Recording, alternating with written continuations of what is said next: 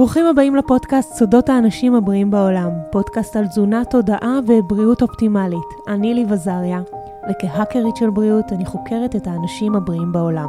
את מצטייני הבריאות שמאריכים חיים באנרגיה גבוהה ובתפקוד אופטימלי עד יומם האחרון. את מסע המחקר שלי אני מפגישה עם מדע אריכות החיים המיטבית. ובכל פרק אביא את העקרונות לפיצוח קוד ההפעלה של הגוף בצורה פרקטית ופשוטה, כדי שגם אתם תוכלו לקחת את הגוף שלכם לרמה הבאה. סודות האנשים הבריאים בעולם מתחילים עכשיו. טוב, בוא נגיד שאנחנו חונכים את המקום החדש. לגמרי. אז, uh, ואתה הראשון, וזה להתארח, וזה מרגש אותי. אז אלירן דמאיו, ברשותך אני אציג אותך, כן? בשמחה, בטח. אלירן דמאיו מייסד בית הבריאות, מלווה לתשומות מים, תזונה מותאמת אישית, התחזקות גופנית וגמילה מהתמכרויות. בית הבריאות פועל כל השנה בישראל ובסדנאות עומק בחופי סיני, וגם חדש, חדש, חדש, תכף בית הבריאות מגדיל אה, את שעריו, נכון? והופך להיות אה, בית בריאות גדול ומבורך, אז וואו, איזה כיף. ממש, ממש התרגשות ענקית ומזל טוב על המקום החדש. תודה. מקסים פה ונעים פה כל כך. תודה רבה רבה, ותודה לאיתן שמארח אותנו כאן. וחשבתי על מה אני רוצה לדבר איתך, כי אתה באמת אה, מלא כמו תאנה שהבאת לי. הוא הביא לי תאנה, הוא הוא הביא לנו תאנים, שזה היה מרגש. אה, חשבתי על מה אני רוצה לדבר, וחשבתי שיהיה נכון לדבר על צומות ועל ההקשרים שלהם להתמכרויות, ואנחנו נרחיב את זה, אבל בעיקר על הצד הרוחני והפרקטי אה, של צומות. וחשבתי להתחיל בזה שבחקר המוח יודעים שמעגל החיים מבוסס על התנהגויות שהן חוזרות ונשנות. אה, והן מיועדות לשרת אצלנו רצונות בסיסיים אה, כדי לשרוד ולהבטיח את הדורות הבאים, אכילה, שתייה ומין. כשאנחנו מבצעים אותם יש הרגשה של סיפוק והנאה, והמוח של בני אדם ובעלי החיים בנוי ככה שהוא גם הנותן הוראות לפעולה וגם מעניק גמול ועונג לאחר ביצוע הפעולות. והתחלתי עם זה כי בעצם הפעולה הכי בסיסית של לאכול היא פעולה שנותנת לנו סיפוק ואמורה למלא אצלנו צורך פיזיולוגי וגם רגשי במובן מסוים, למלא איזשהו, אה, אה, לענות על צורך, אבל בעולם השפע ובמאה ה-21 אנחנו לוקחים את האוכל והוא הופך להיות במקום החופש שלנו וזה שיעניק לנו את, ה, את האנרגיה, הרבה פעמים הכלא שלנו. אה, וזה העולם הזה של, ה, של השפע, ומתוך המקום הזה הייתי רוצה לשאול אותך, איך אתה רואה את אה, עולם השפע והאכילה במאה ה-21? אני חושב שהתשובה לשאלה שלך היא לא איך אני רואה, אלא איך כל אחד מרגיש וחווה. אני באופן אישי אמ, בחרתי צד, והבחירה שלי היא להתנהל בתוך השפע האינסופי שיש לעולם להציע, ויחד עם זאת גם להשתמש במידה הנכונה, שמאפשרת לי להגשים את עצמי בעולם ולהרגיש במיטבי בעולם, בלי להשתעבד למרוץ האינסופי הזה, אחרי עוד ועוד ועוד גמולים כאלו ואחרים עבור המוח שלנו, ולספק את עצמי בדברים שהם יותר בעלי משמעות רוחנית, ומאפשרים לי להרגיש שאני חי למען משהו שהוא גדול יותר מהמוח שלי ואני עצמי.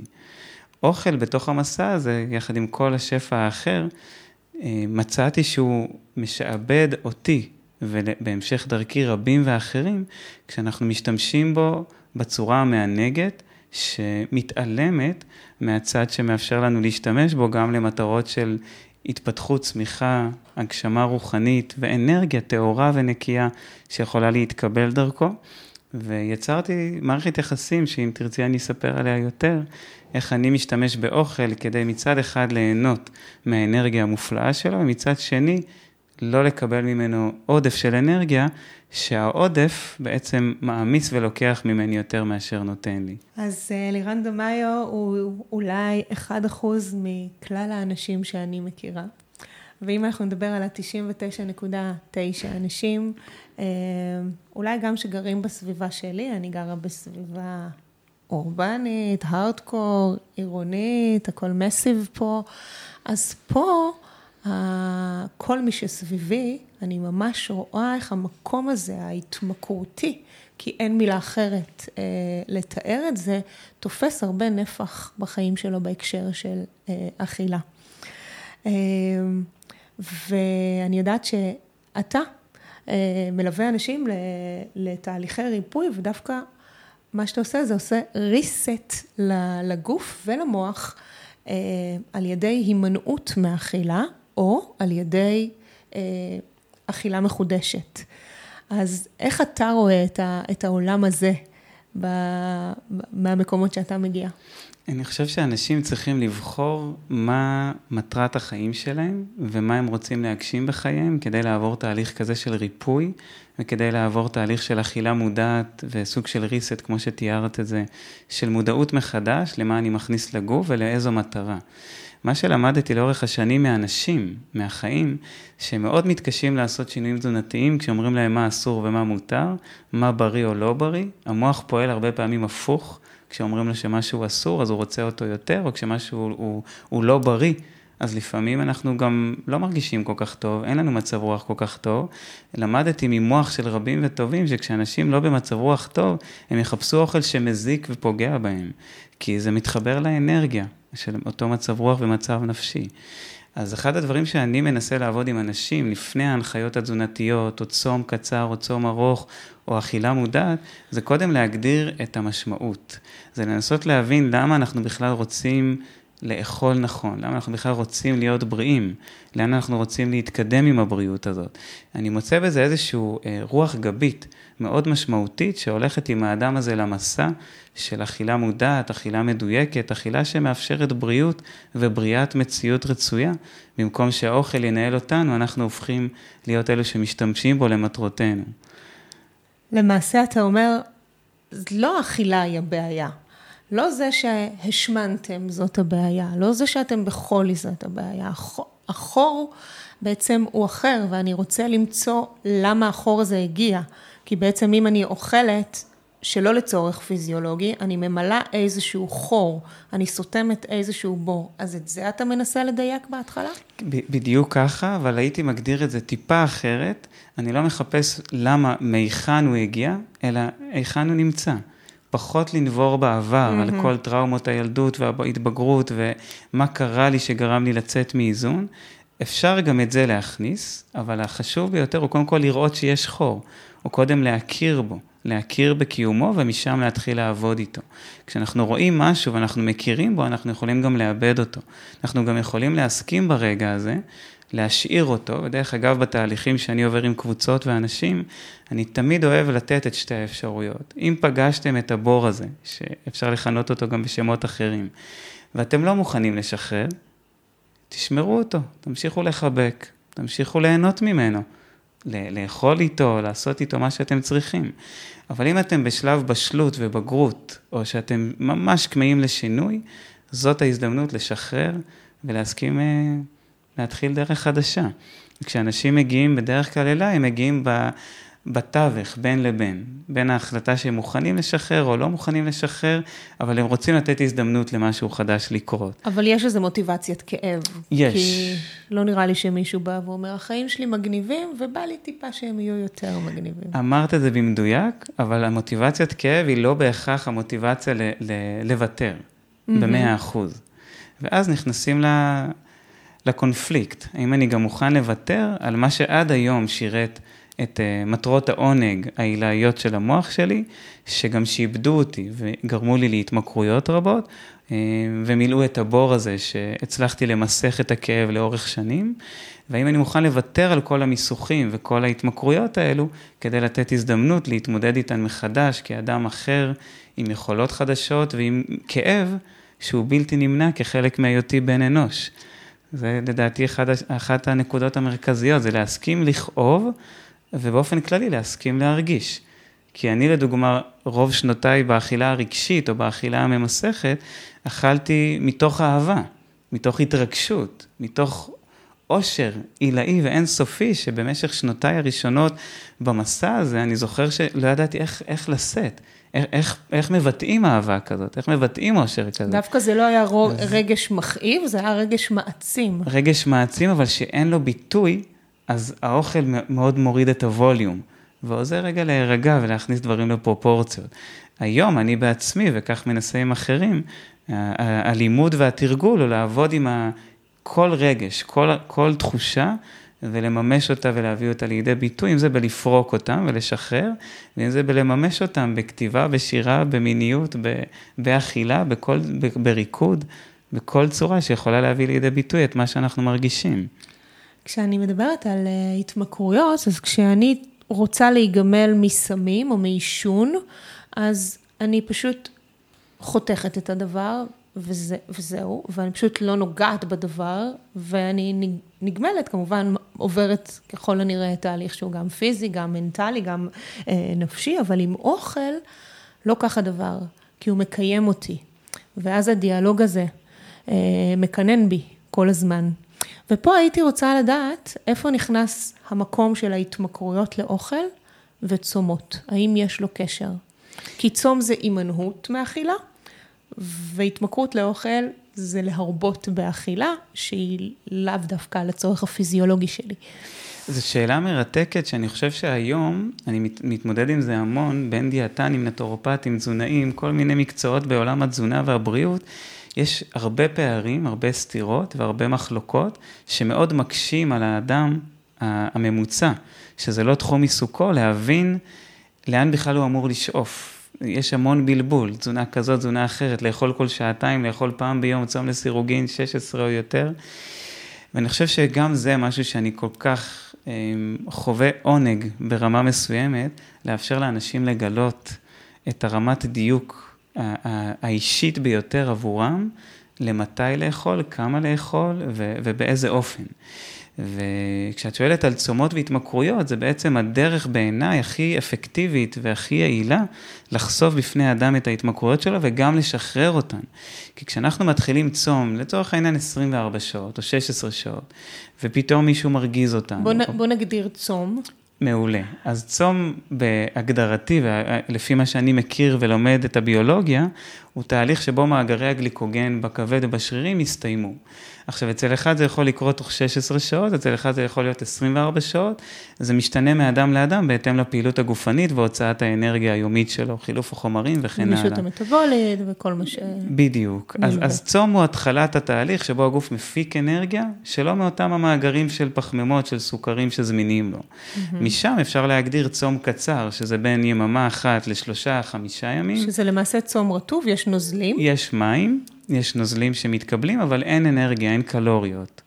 וצום בינוני יכול להתחיל מהיום החמישי עד היום העשירי או הארבע עשרה, תלוי את מי את שואלת, והצום הארוך הוא כבר מיום עשירי לארבע עשרה ואילך, שזה לכיוון ה-21, 28 ויותר ימים mm-hmm. אצל חלק מהאנשים. הצום הארוך ביותר שאני שם אותו בקצה הסקאלה הוא 40 ימים, מכורח העובדה שעד היום לא התרשמתי בשום מקרה שיש תועלת וערך בריאותיים או נפשיים מצום ארוך מכך. זה תהליך שהוא לא קל, הוא לא פשוט להתמודדות בכל הרבדים, ו-40 ימים זה נשמע לי כמו, או ניסיוני גם, אחד הצומות האפקטיביים למי שנדרש לו, אה, אבל לא מעבר לו. אבל רוב האנשים יכולים להסתפק גם בהרבה פחות מזה, ובואי נתחיל אולי מצום של, של 16 או 24 או קצת mm-hmm. מעבר. אה, אז ברמה הכימית, מה קורה במוח? מה קורה בגוף? ואז אולי נעבור לעוד רבדים אוקיי, שמתנקים אצלנו. בטח, אז אני חושב ש, שההסבר הכי פשוט הוא שהגוף ברגע שהוא משנה את חילוף החומרים שלו, אז התהליכים עוברים מצד לצד, מחילוף חומרים של סוכר לחילוף חומרים שמבוסס חלבון ושומן. בהתחלה זה דומיננטי יותר בחלבון, ואחרי זה זה הולך ונעשה יותר ממקורות של שומן. בשינוי הזה המוח שלנו נכנס גם לסטרס מסוים, שבו הוא מתחיל לחשוב מהיכן אני אמור לקבל את האנרגיה העתידית שלי. וזה משנה את כל הפרספקטיבה והחשיבה של האדם, וזה גם חלק מתהליך ההתמקדות שנוצר בצום, על מה באמת חשוב בחיים.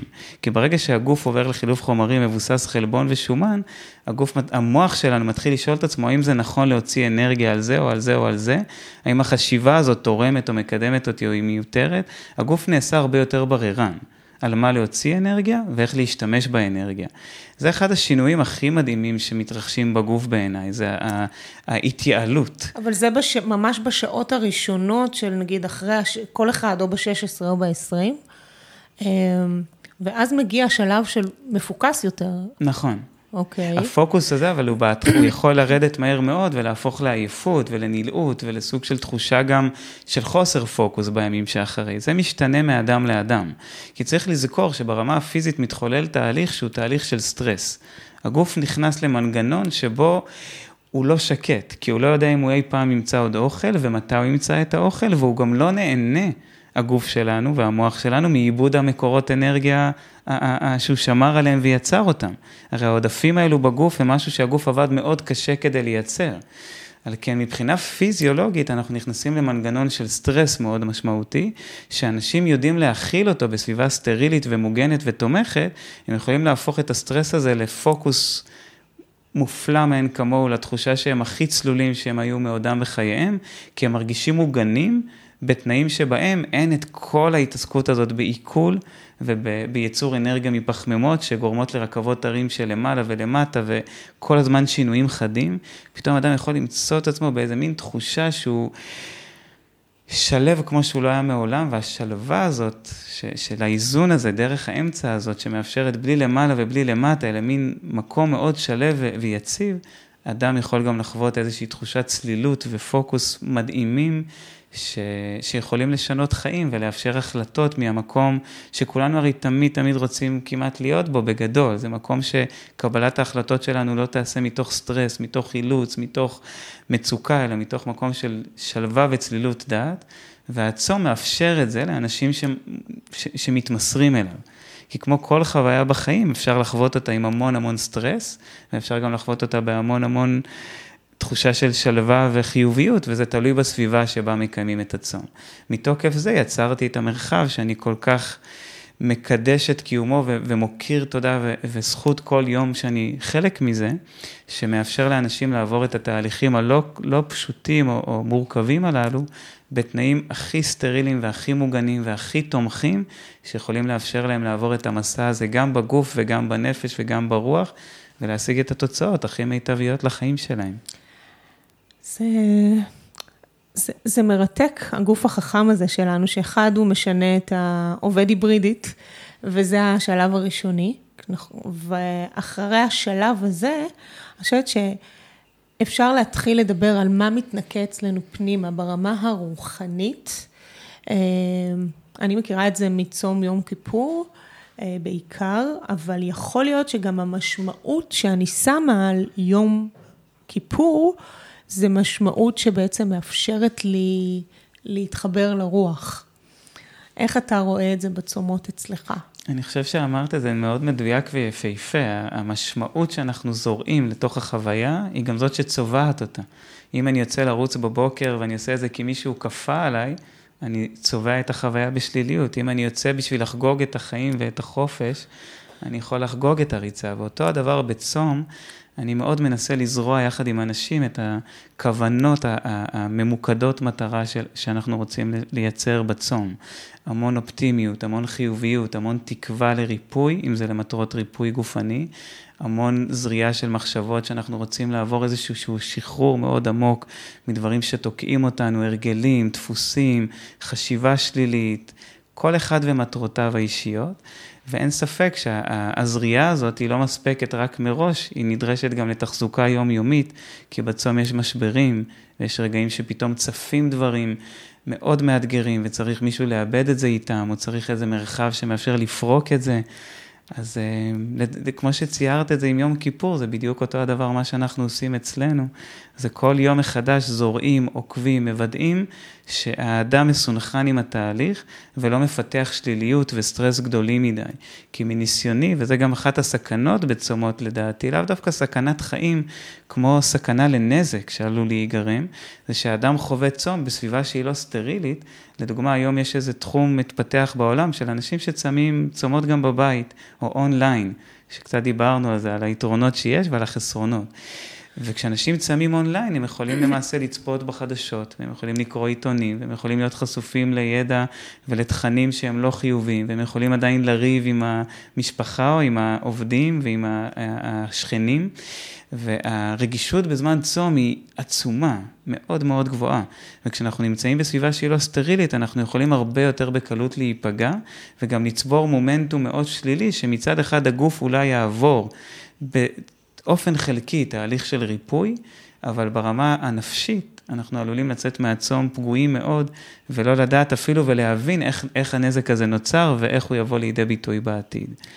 אם דיברנו על זה שאוכל ממסך אותנו, אז אפשר, אם אני רוצה לדמות את, ה, את הצום, את הרגשות שלי לחפץ, אז בצום, כאילו החפצים מאוד מאוד גלויים לעין. וזה אומר שכל רגש צף ואני רוצה להתמודד איתו.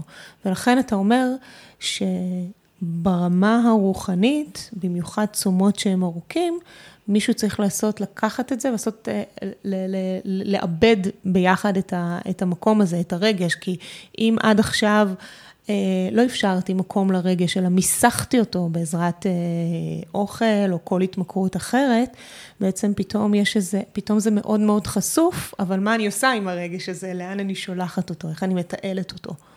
אז העבודה בעצם, החלק הפיזיולוגי זה החלק הראשון.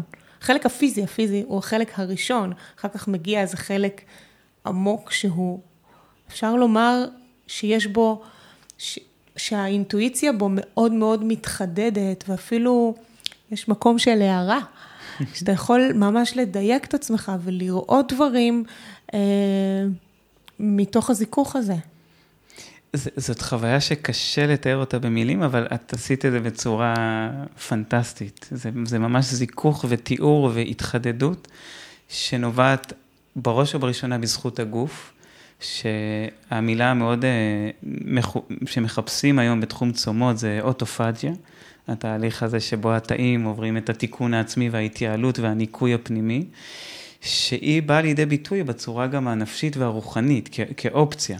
אני תמיד אומר שהגוף מייצר תנאים בגוף שהם מקבילים גם להזדמנות בנפש וברוח. וכשאנחנו בגוף פשוט משחררים את השליטה, הגוף עושה את עבודתו נאמנה. בנפש וברוח אנחנו צריכים להיות אקטיביים במידה זו או אחרת. וההזדמנות הזאת היא, כשאני אומר את זה עולה בי החיוך, כי אני, עולים בי כל כך הרבה אנשים שחוויתי איתם את המסע הזה, שמאפשר את ההזדמנות לייעל את עצמי במובן הנפשי ולמקד את עצמי במובן הרוחני ולהצליח לראות את הפרספקטיבה של המציאות בצורה הרבה יותר רחבה ממה שראיתי עד לרגע ש, שבו הגעתי אליו בזמן הצום. וזה פשוט פותח, אה, מה שאני יכול לתת את זה כדמיון לכל אדם שמאזין, זה כמו עולמות שלמים שנפתחים, הכל מתרחב, הכל נראה שאפשרי אה, יותר מכל רגע אחר בחיים, כי אנחנו... עוברים תהליך של התארות, אבל מצד שני גם של צמיחה. כי מה שקורה בצום, בפיזיולוגיה, בפיזי, זה שהגוף מצד אחד מתפרק, מצד, אחד, מצד שני נבנה. תוך כדי הצום, הוא מתפרק ונבנה, מתפרק ונבנה. וגם ברוח אנחנו רואים את זה יפהפה, אנשים חווים התפרקויות של תפיסות עולם ושל רעיונות שהיו להם לגבי החיים, ומצד שני, החלק היפהפה ביותר הוא החלק שמתחילים להיבנות, ככה בעדינות. אה, אבני בניין ראשונות של אמונות חדשות ותפיסות חדשות ותקווה חדשה. אה, וגם החלטות משמעותיות. נכון. בנייה מתוך שבר היא בנייה מאוד מאוד אפקטיבית. דיברת על אוטופגיה, ואוטופגיה זה בולענות של התאים. Mm. וברמה הרוחנית, לתאים שלנו יש זיכרון. וכשאנחנו, יש בולענות של תאים שכבר לא משרתים אותנו, ו, ואחר כך בנייה של תאים חדשים, אז יש משהו שמתחדש בכל המערכת שלי, במערכת האמונות שלי, במערכת הרגשות שלי, וזה, אני חושבת שזה, אוטופגיה זה לא רק בולענות של תאים ברמה הפיזית, זה לגמרי אה, ברמה הרוחנית, מנטלית הכי עמוקה שיש. אה, מהבחינה הזאת שהגוף שלנו זוכר את הטראומות שלנו. ואני חושבת שזה אזור שאולי אה, אה, אנשים שאתה שמעתי שסיפרת שאנשים מגיעים אליך בכל מיני, יש להם צומת של החלטות, אפילו ברמה העסקית, וזה מאפשר להם לחדד את עצמן יותר. ממש ככה, את אמרת, את תיארת את זה בצורה שבאמת נדרשת להדהוד. נוסף לדעתי, הבולענות ש, שנוצרת בתאים של רגשות וזיכרונות עבר שתוקעים הרבה מאיתנו בדפוסים ובהתמכרויות ובמיסוך. כשהם מתפרקים זה בעצם מאפשר להיגמל בצורה עמוקה יותר מאותם זיכרונות שכנראה אה, ניהלו לנו את החיים עד לרגע זה. וגם ברמה הרוחנית וברמות של החלטות לגבי החיים, הפירוק של דפוסים וזיכרונות מאפשר לנו לראות את הדברים מנקודת מבט חדשה שלא ראינו קודם והרגשנו תקועים, או היינו מקבלים החלטות מתוך מה שכבר הכרנו ולא מתוך אפשרות לראות הרבה הרבה מעבר לדברים שתקעו אותנו או צמצמו לנו את הנקודת מבט על החיים. אז אה, בהחלט אני לוקח את הבולענות הזאת שתיארת ברמה התאית גם ל... לרמה הרוחנית, וזה פלא פלאים, ובאמת כלי ואפשרות יוצא דופן לאנשים לעשות בה שימוש כחלק משלבי מעבר או נקודות אה, מסוימות שהם נמצאים בהם בחיים, ככלי שמשרת את האפשרות לקבל החלטות מפרספקטיבה ונקודת מוצא שונות מאלה שהם מרגישים בהווה. כשאתה רואה אנשים שמגיעים אה, לבית הבריאות אה, כדי לטפל בהתמכרות, אז אתה רואה אדם אחד ואתה רואה אדם טרנספורמטיבי אחר כשהוא יוצא. אנחנו רואים את זה באור פנים, באור עיניים. זה יומרנות, אבל כן. אה, לומר את זה, אבל, אבל יש משהו בדרך הזאת שהיא, בטריפ המטורף הזה. את אמרת את זה קודם השתמשת במילה הערה, והערה היא באמת אה, באנגלית, אנחנו מתרגמים אותה ל-enlightenment, למילה light, כלילות, ואני חושב שזה הדבר שהכי מורגש. זה אנשים שנכנסים כבדים ועצורים ורואים, נפוחים ובהמון רמות, מרגיש המון כובד, גופני ונפשי. והתהליך הזה מאפשר איזה מין חיוניות כזאת שאנחנו לא רואים אותה לעיתים קרובות.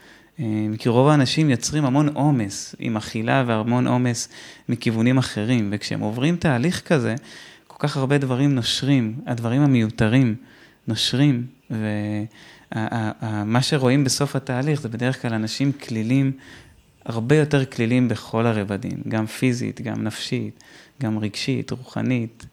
לאורך זמן, מה, מההיכרות שלך עם אותם אנשים, אה, מה עוזר להם לשמר את האני החדש שהם בנו? אני חושב שהכיוון שאנחנו מקיימים את השיחה הוא, הוא, ה, הוא גם הכיוון שאם אנחנו מצליחים בבית הבריאות לכוון את האנשים, אז זה גם הכיוון ש... שיאפשר להם להתמיד ולהישאר עם, ה, עם הקלילות הזאת לאורך זמן, וזה הכיוון הרוחני. שזה בעצם משהו שהולך איתם אחרי הצום, והוא חזק יותר מהתהליך של הגוף, והוא חזק יותר מהפיתויים שיש לעולם להציע, והוא הופך להיות השורש שדרכו הם קמים בבוקר ונרדמים בלילה ומתנהלים בחיי היומיום. זה איזה מין רוח, שקשה להסביר רוח בפיזי, אבל זה איזשהו משהו שנמצא בתוכם, שהוא הסיבה שלהם לחיות את החיים, היא המשמעות שלהם. זה בעצם הייחודיות, השליחות, הייעוד, כל אחד והמילה שהוא בוחר לעצמו או לעצמה, שבשבילם שווה לשמור על הטהרה הזאת, שבשבילם שווה לשמור ולהעצים עוד את החיוניות הזאת, שבשבילם שווה להימנע מפיתויים כדי לממש את הדברים היותר קסומים, גם אם הם עדינים יותר בפיזי, הם משמעותיים ומענגים הרבה יותר מאשר כל מאכל או כל משקה או כל סימום ומיסוך שקיימים על פני האדמה. וכשאנחנו מצליחים לא באופן אבסולוטי, אבל באופן מסוים לזרוע את הדבר הזה אצל אנשים, והם ממשיכים לטפח ולהשקות את זה בחיי היום-יום, הסיכויי ההצלחה שלהם לשמור ולהתמיד הם הרבה יותר גבוהים. דרך אגב, אני אגיד לך משהו שאנחנו בבית הבריאות מאוד מקדשים במובן הרוחני, וזה לדוגמה הליכת הזריחה בבוקר. שזה איזשהו רגע ביום שאנחנו מזמינים את כולם, לא משנה צמים, לא צמים, אוכלים, מה התהליך שהם באו בדיוק לעבור, זה כל יום להתחיל את היום בהתחברות לעצמם ולטבע ולגדול מכולם, שזה אלוהים, הטבע, השמש, הכוכבים. הפרחים שאין זמן לעצור להריח, איזה רגע של התחברות מאוד מאוד מדויקת לכמה שיותר חלקים שהם גדולים מאיתנו, ומשם לברוא את המשך היום ואת המציאות ולבחור איך אנחנו רוצים לחיות את חיינו. וכשמתחילים ככה את היום, זה נותן פרספקטיבה מאוד טובה לאנשים שכל היום מתעסקים במה לאכול ומתי לאכול ומה אני אזמין היום במסעדה, פתאום כשמסיימים את הרגע הזה של הבוקר, וחושבים מה אני רוצה להזמין, זה לא רק מה אני רוצה לאכול, זה בשביל מה אני רוצה לאכול. זה מה הארוחה הזאת משרתת. וזה מאוד עוזר לקיים חיים בריאים. בעיניי זה אחד השורשים להצלחה והתמדה לכל אדם, אחרי צום או תהליך תזונה או כל תהליך אה, של טרנספורמציה שהוא. דיברת על הבוקר, והבוקר מבחינתי זה המצב הכי אופטימלי של המוח שלנו. גם מבחינת הגלים שבה, שגלי המוח, שבו המוח שלנו נמצא, עוד מהשלבים של ההתעוררות, ועד לשלב הזה שאני פוגשת את העולם, זה שעות קסם אה, מופלאות, יש על זה פרק שלם אה, בפודקאסט שמדבר רק על אה, שעות הבוקר.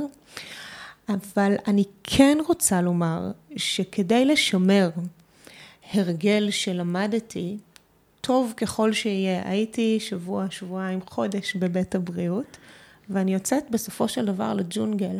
והג'ונגל זה עולם השפע.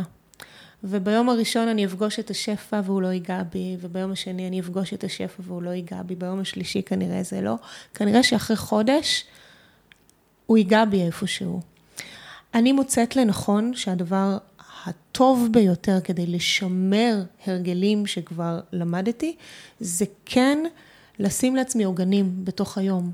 לא של אסור ומותר, אלא עוגנים שמחזיקים אותי ומשמרים את ה, את ה, והם מלבים כל הזמן את הלמה אני עושה את זה, וגם הם מאפשרים לי לנוע בין, מין ריקוד עדין כזה בין הצורך של הגוף לצורך של הנפש. ואם אני רוצה רגע ללכת לפרקטיקה של זה, אז אמ, אני, אני, מבחינתי, אני באמת חושבת שתזונה זה דבר מאוד מאוד פרסונלי, ושאף אחד בעולם לא יכול לקבוע לך מה נכון לך, אלא רק אתה, כשאתה בודק על עצמך, ובטח בטח בסייקל של החיים, בכל תקופת זמן שווה לנו לבחון אם זה מתאים או אם זה לא מתאים, זה דיאלוג שאנחנו מנהלים עם עצמנו, אני חושבת, כל החיים. אה, אני מצאת לנכון שארוחת צהריים זה ארוחה אחת שכשאני אוכלת אותה אה, ואני מרכיבה את כל אבות המזון, אה, היא בעצם מסדרת לי את המוח גם לבוקר שהיה וגם ליום עוד שיהיה. אני חושבת שעוגנים בתוך היום הם אלו שיכולים להשאיר אותנו אה, באידיאולוגיה שקבענו לעצמנו אה, מחדש. אני מסכים איתך במאה אחוז, עוגנים הם, הם, הם, הם, הם החיים בפרקטיקה שלהם, זה עוד עוגן ועוד עוגן שמאפשרים לנו לשמור על, ה, על, הצ, על, ה, על ההתמקדות במה באמת חשוב וגם באמת מה אנחנו רוצים שיקרה בחיים שלנו.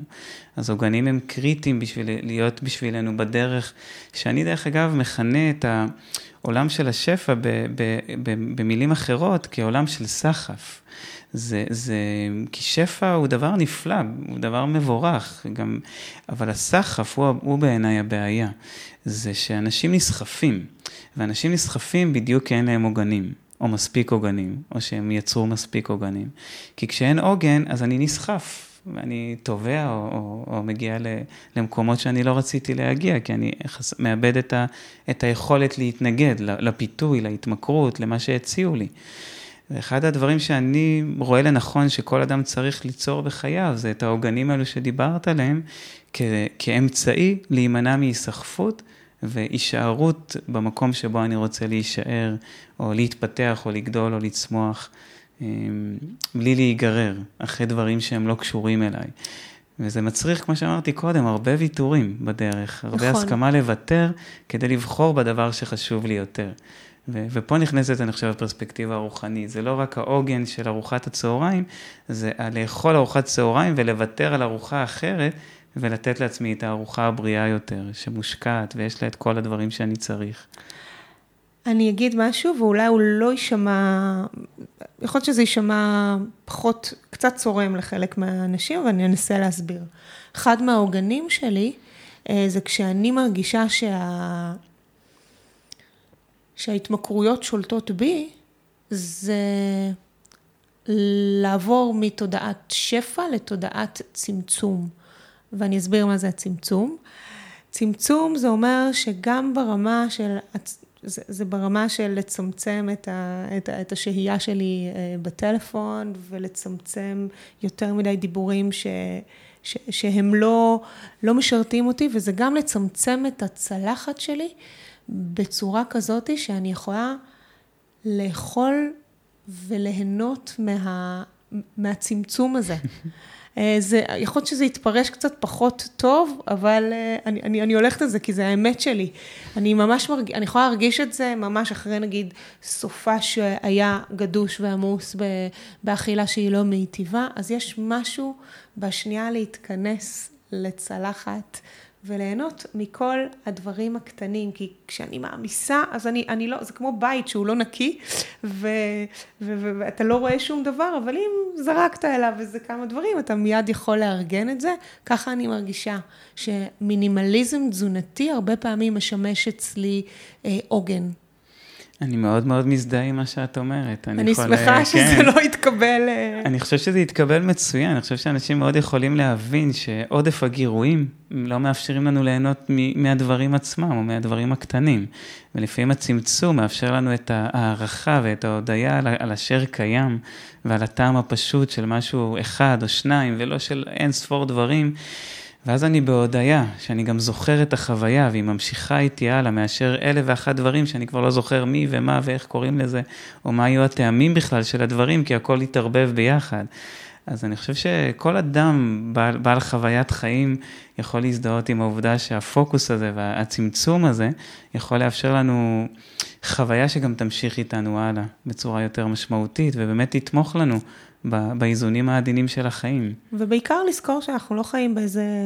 אה, על, על איזה הר אה, ובאיזה יער נידח, ואנחנו כל הזמן מהלכים בסייקל הזה של החיים בין תרבות הצריכה, השפע, אה, שבין אם אני רוצה שהיא תיגע בי או לא, זה נוגע, לבין המקום הזה שכדי להחזיר את עצמי, אז יש את האיסוף הזה מחדש, ההתכנסות הזאת פנימה, החיבור, ואני חושבת שהפעולות האלו, שהן לאו דווקא רק אכילה, פעולה של החיבור של הבוקר, כמו שאמרת, או ברגעים שלפני שאנחנו צוללים אה, לישון, אה, או ברגעים שאנחנו פשוט מצליחים להיות עם עצמנו ולחוות אותנו. אה, אני חושבת שזה אחד הדברים המאוד אה, חזקים שאתה סיפרת עליהם פה בבית הבריאות. למי מתאים צום ולמי זה פחות מתאים? למי לא היית ממליץ? אז זו שאלה מצוינת. להרבה אנשים במצבי בריאות כמו אי ספיקת כליות, או מצבים מסוימים של תת-תזונה או הפרעות אכילה, צום לאו דווקא יכול להתאים, הוא יכול אפילו להחמיר, להחמיר. מצבים. בגלל זה השאלון לגבי התאמה לצום הוא לאו דווקא רק שאלון רפואי, הוא גם שאלון שקשור לפסיכולוגיה של האדם, המניעים שלו לצום, אה, והיבטים שהם מעבר לבדיקות דם בלבד. הצום מתאים מאוד לאנשים, שאני אתחיל דווקא מהגדול ביותר, לאנשים שמוכנים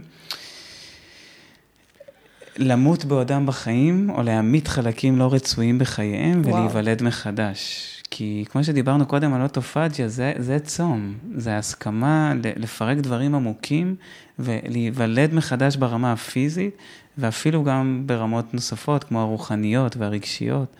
אני חושב שאנשים צריכים להסכים להיכנס לתהליך כזה, כשזאת אחת המטרות שלהם.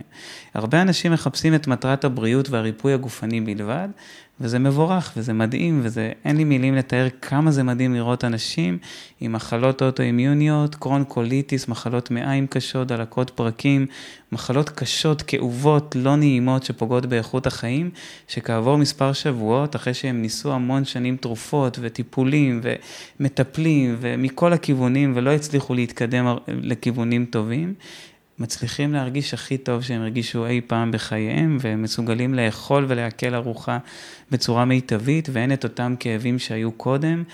אין ספק שהצום הוא חסד גופני להמון אנשים עם מחלות, שהרפואה לא יודעת לתת להם מענה, אמ, ובהמון רמות. לא, לא תמיד צריך לצום צום ארוך כדי לרפא את אותן מחלות, אבל צום יכול להיות שילוב מנצח. ויעיל כדי לקדם את המטרות מהר יותר ובצורה אפקטיבית יותר, אבל לא תמיד חייבים אותו. בחלק מהמקרים הוא כמעט מחויב, במחלות עיכול לדוגמה, הוא ממש מחויב בחלק מהמקרים שלא ניתן להשיג את אותן תוצאות. מניסיוני וידיעתי רק על ידי תזונה, כי המערכת כל כך מסוחררת, כל כך דלוקה, כל כך סוערת, שכל מזון הטוב ביותר שנכניס יגרום לאותה סערה להתפרץ ולדלקת עוד להחמיר.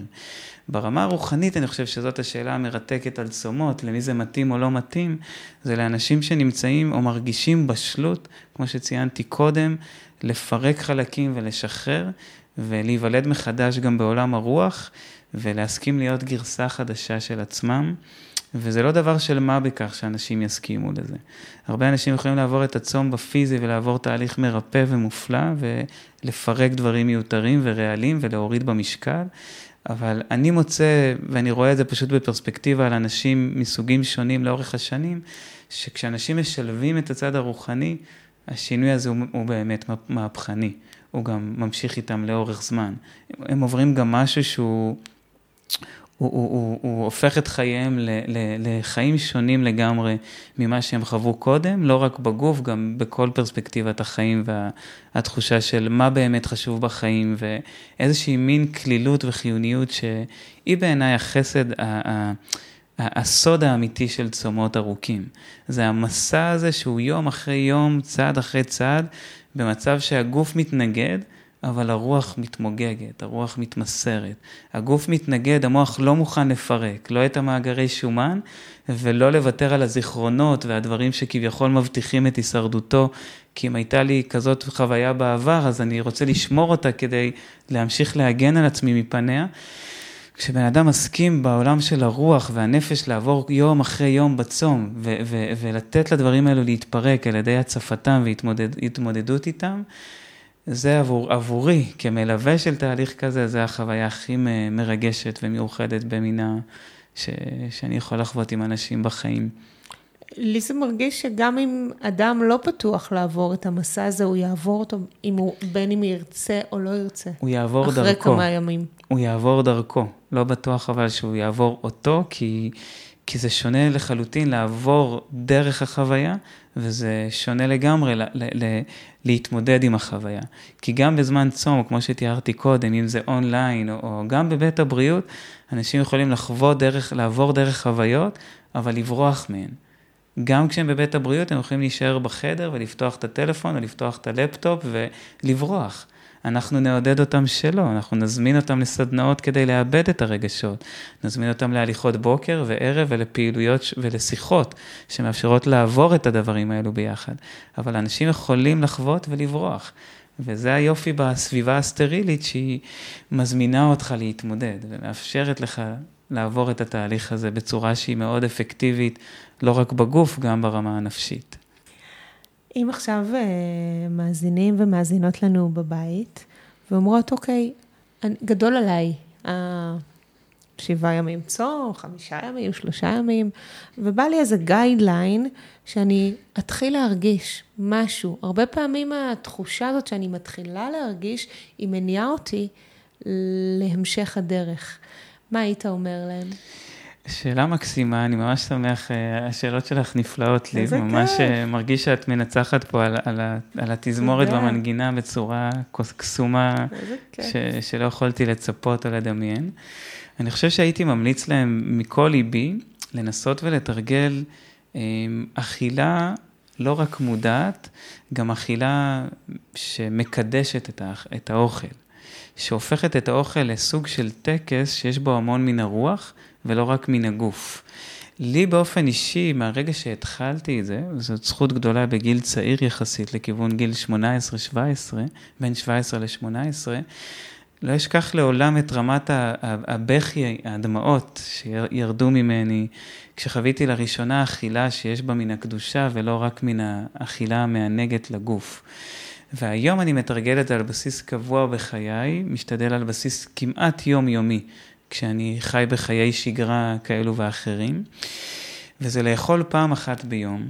א', מתוך הוקרת תודה עצומה ל- לרגע הזה שבו אני אוכל, שהוא לא עוד רגע, עוד פעם שנייה ופעם שלישית ופעם רביעית ביום, אלא פעם אחת ביום שאני מקד, ממקד את כל האנרגיה להודיה עבור כל מה שנכנס אליי לגוף, מזין אותי בטעם, מזין אותי בעונג, מזין את התאים שלי באבני בניין, בוויטמינים, בכל הטעמים, בכל האיכויות שבונות את האנרגיה שאיתה אני הולך להתעורר מחר בבוקר ולממש חיים ולהגשים חיים וליצור עולם ומלואו עבורי ועבור אנשים אחרים. אני חושב שההמלצה שלי היא לא להתחיל בצומות ארוכים, אלא להתנסות בחוויות קצרות טווח, שהן מעשיות ופרקטיות ואין בהן סכנה גדולה, לרוב האנשים כמובן, יש חלק שצריכים להימנע ולהיזהר ולקבל ייעוץ רפואי או מקצועי טרם שיתנסו בכך, אבל לרוב האוכלוסייה תהליכי צום חלקי של עד 24 שעות יכולים להיות מאוד פרקטיים כחוויה של הימנעות לצורך התעצמות החוויה הזאת של אכילה, ואני מוצא שזה מכניס מאוד את האוכל לפרופורציות הנכונות שלו בחיים. עבורי לדוגמה זה יוצר מציאות שבה אני שם לב ברגישות מאוד, מאוד רבה למקורות אנרגיה שלי ביום. שאוכל, הוא מגיע בדרך כלל בסוף היום רק למילוי המאגרים. אני משתמש באוכל לא לאנרגיה כדי לתפקד, אלא כדי למלא את המאגרים ליום הבא. ואז זה מאפשר לי, כמו בצומות ארוכים יותר גם, לבדוק ביום-יום מהיכן אני מקבל אנרגיה ומה מדכא לי את האנרגיה. איזה אנשים מרגשים אותי ואיזה אנשים מדכאים אותי. איזה רגעים ביום מעוררים בי חיוניות ואיזה רגעים ביום מעוררים בי כאב או דיכוי של החיוניות. ואז זה מאפשר לי לעבוד בחיים בעוד רבדים של יצירת אנרגיה ושימוש באנרגיה שהם לא רק אוכל, אלא גם מקורות אחרים מעולם הנפש ומעולם הרוח. שזה תמיד מופלא ומדהים איך גם אחרי 24 שעות בלי אוכל אפשר להרגיש הכי חיוניים אי פעם כשאנחנו מתעסקים בתוכן מרגש ואנחנו מרעננים את עצמנו עם מקלחת קרה או אמבטיית קרח או ריצה טובה או נשימה טובה או שיחה נעימה עם אדם אחר או איזה מין מפגש שמעורר בי אנרגיה שהיא לא, לא מאוכל.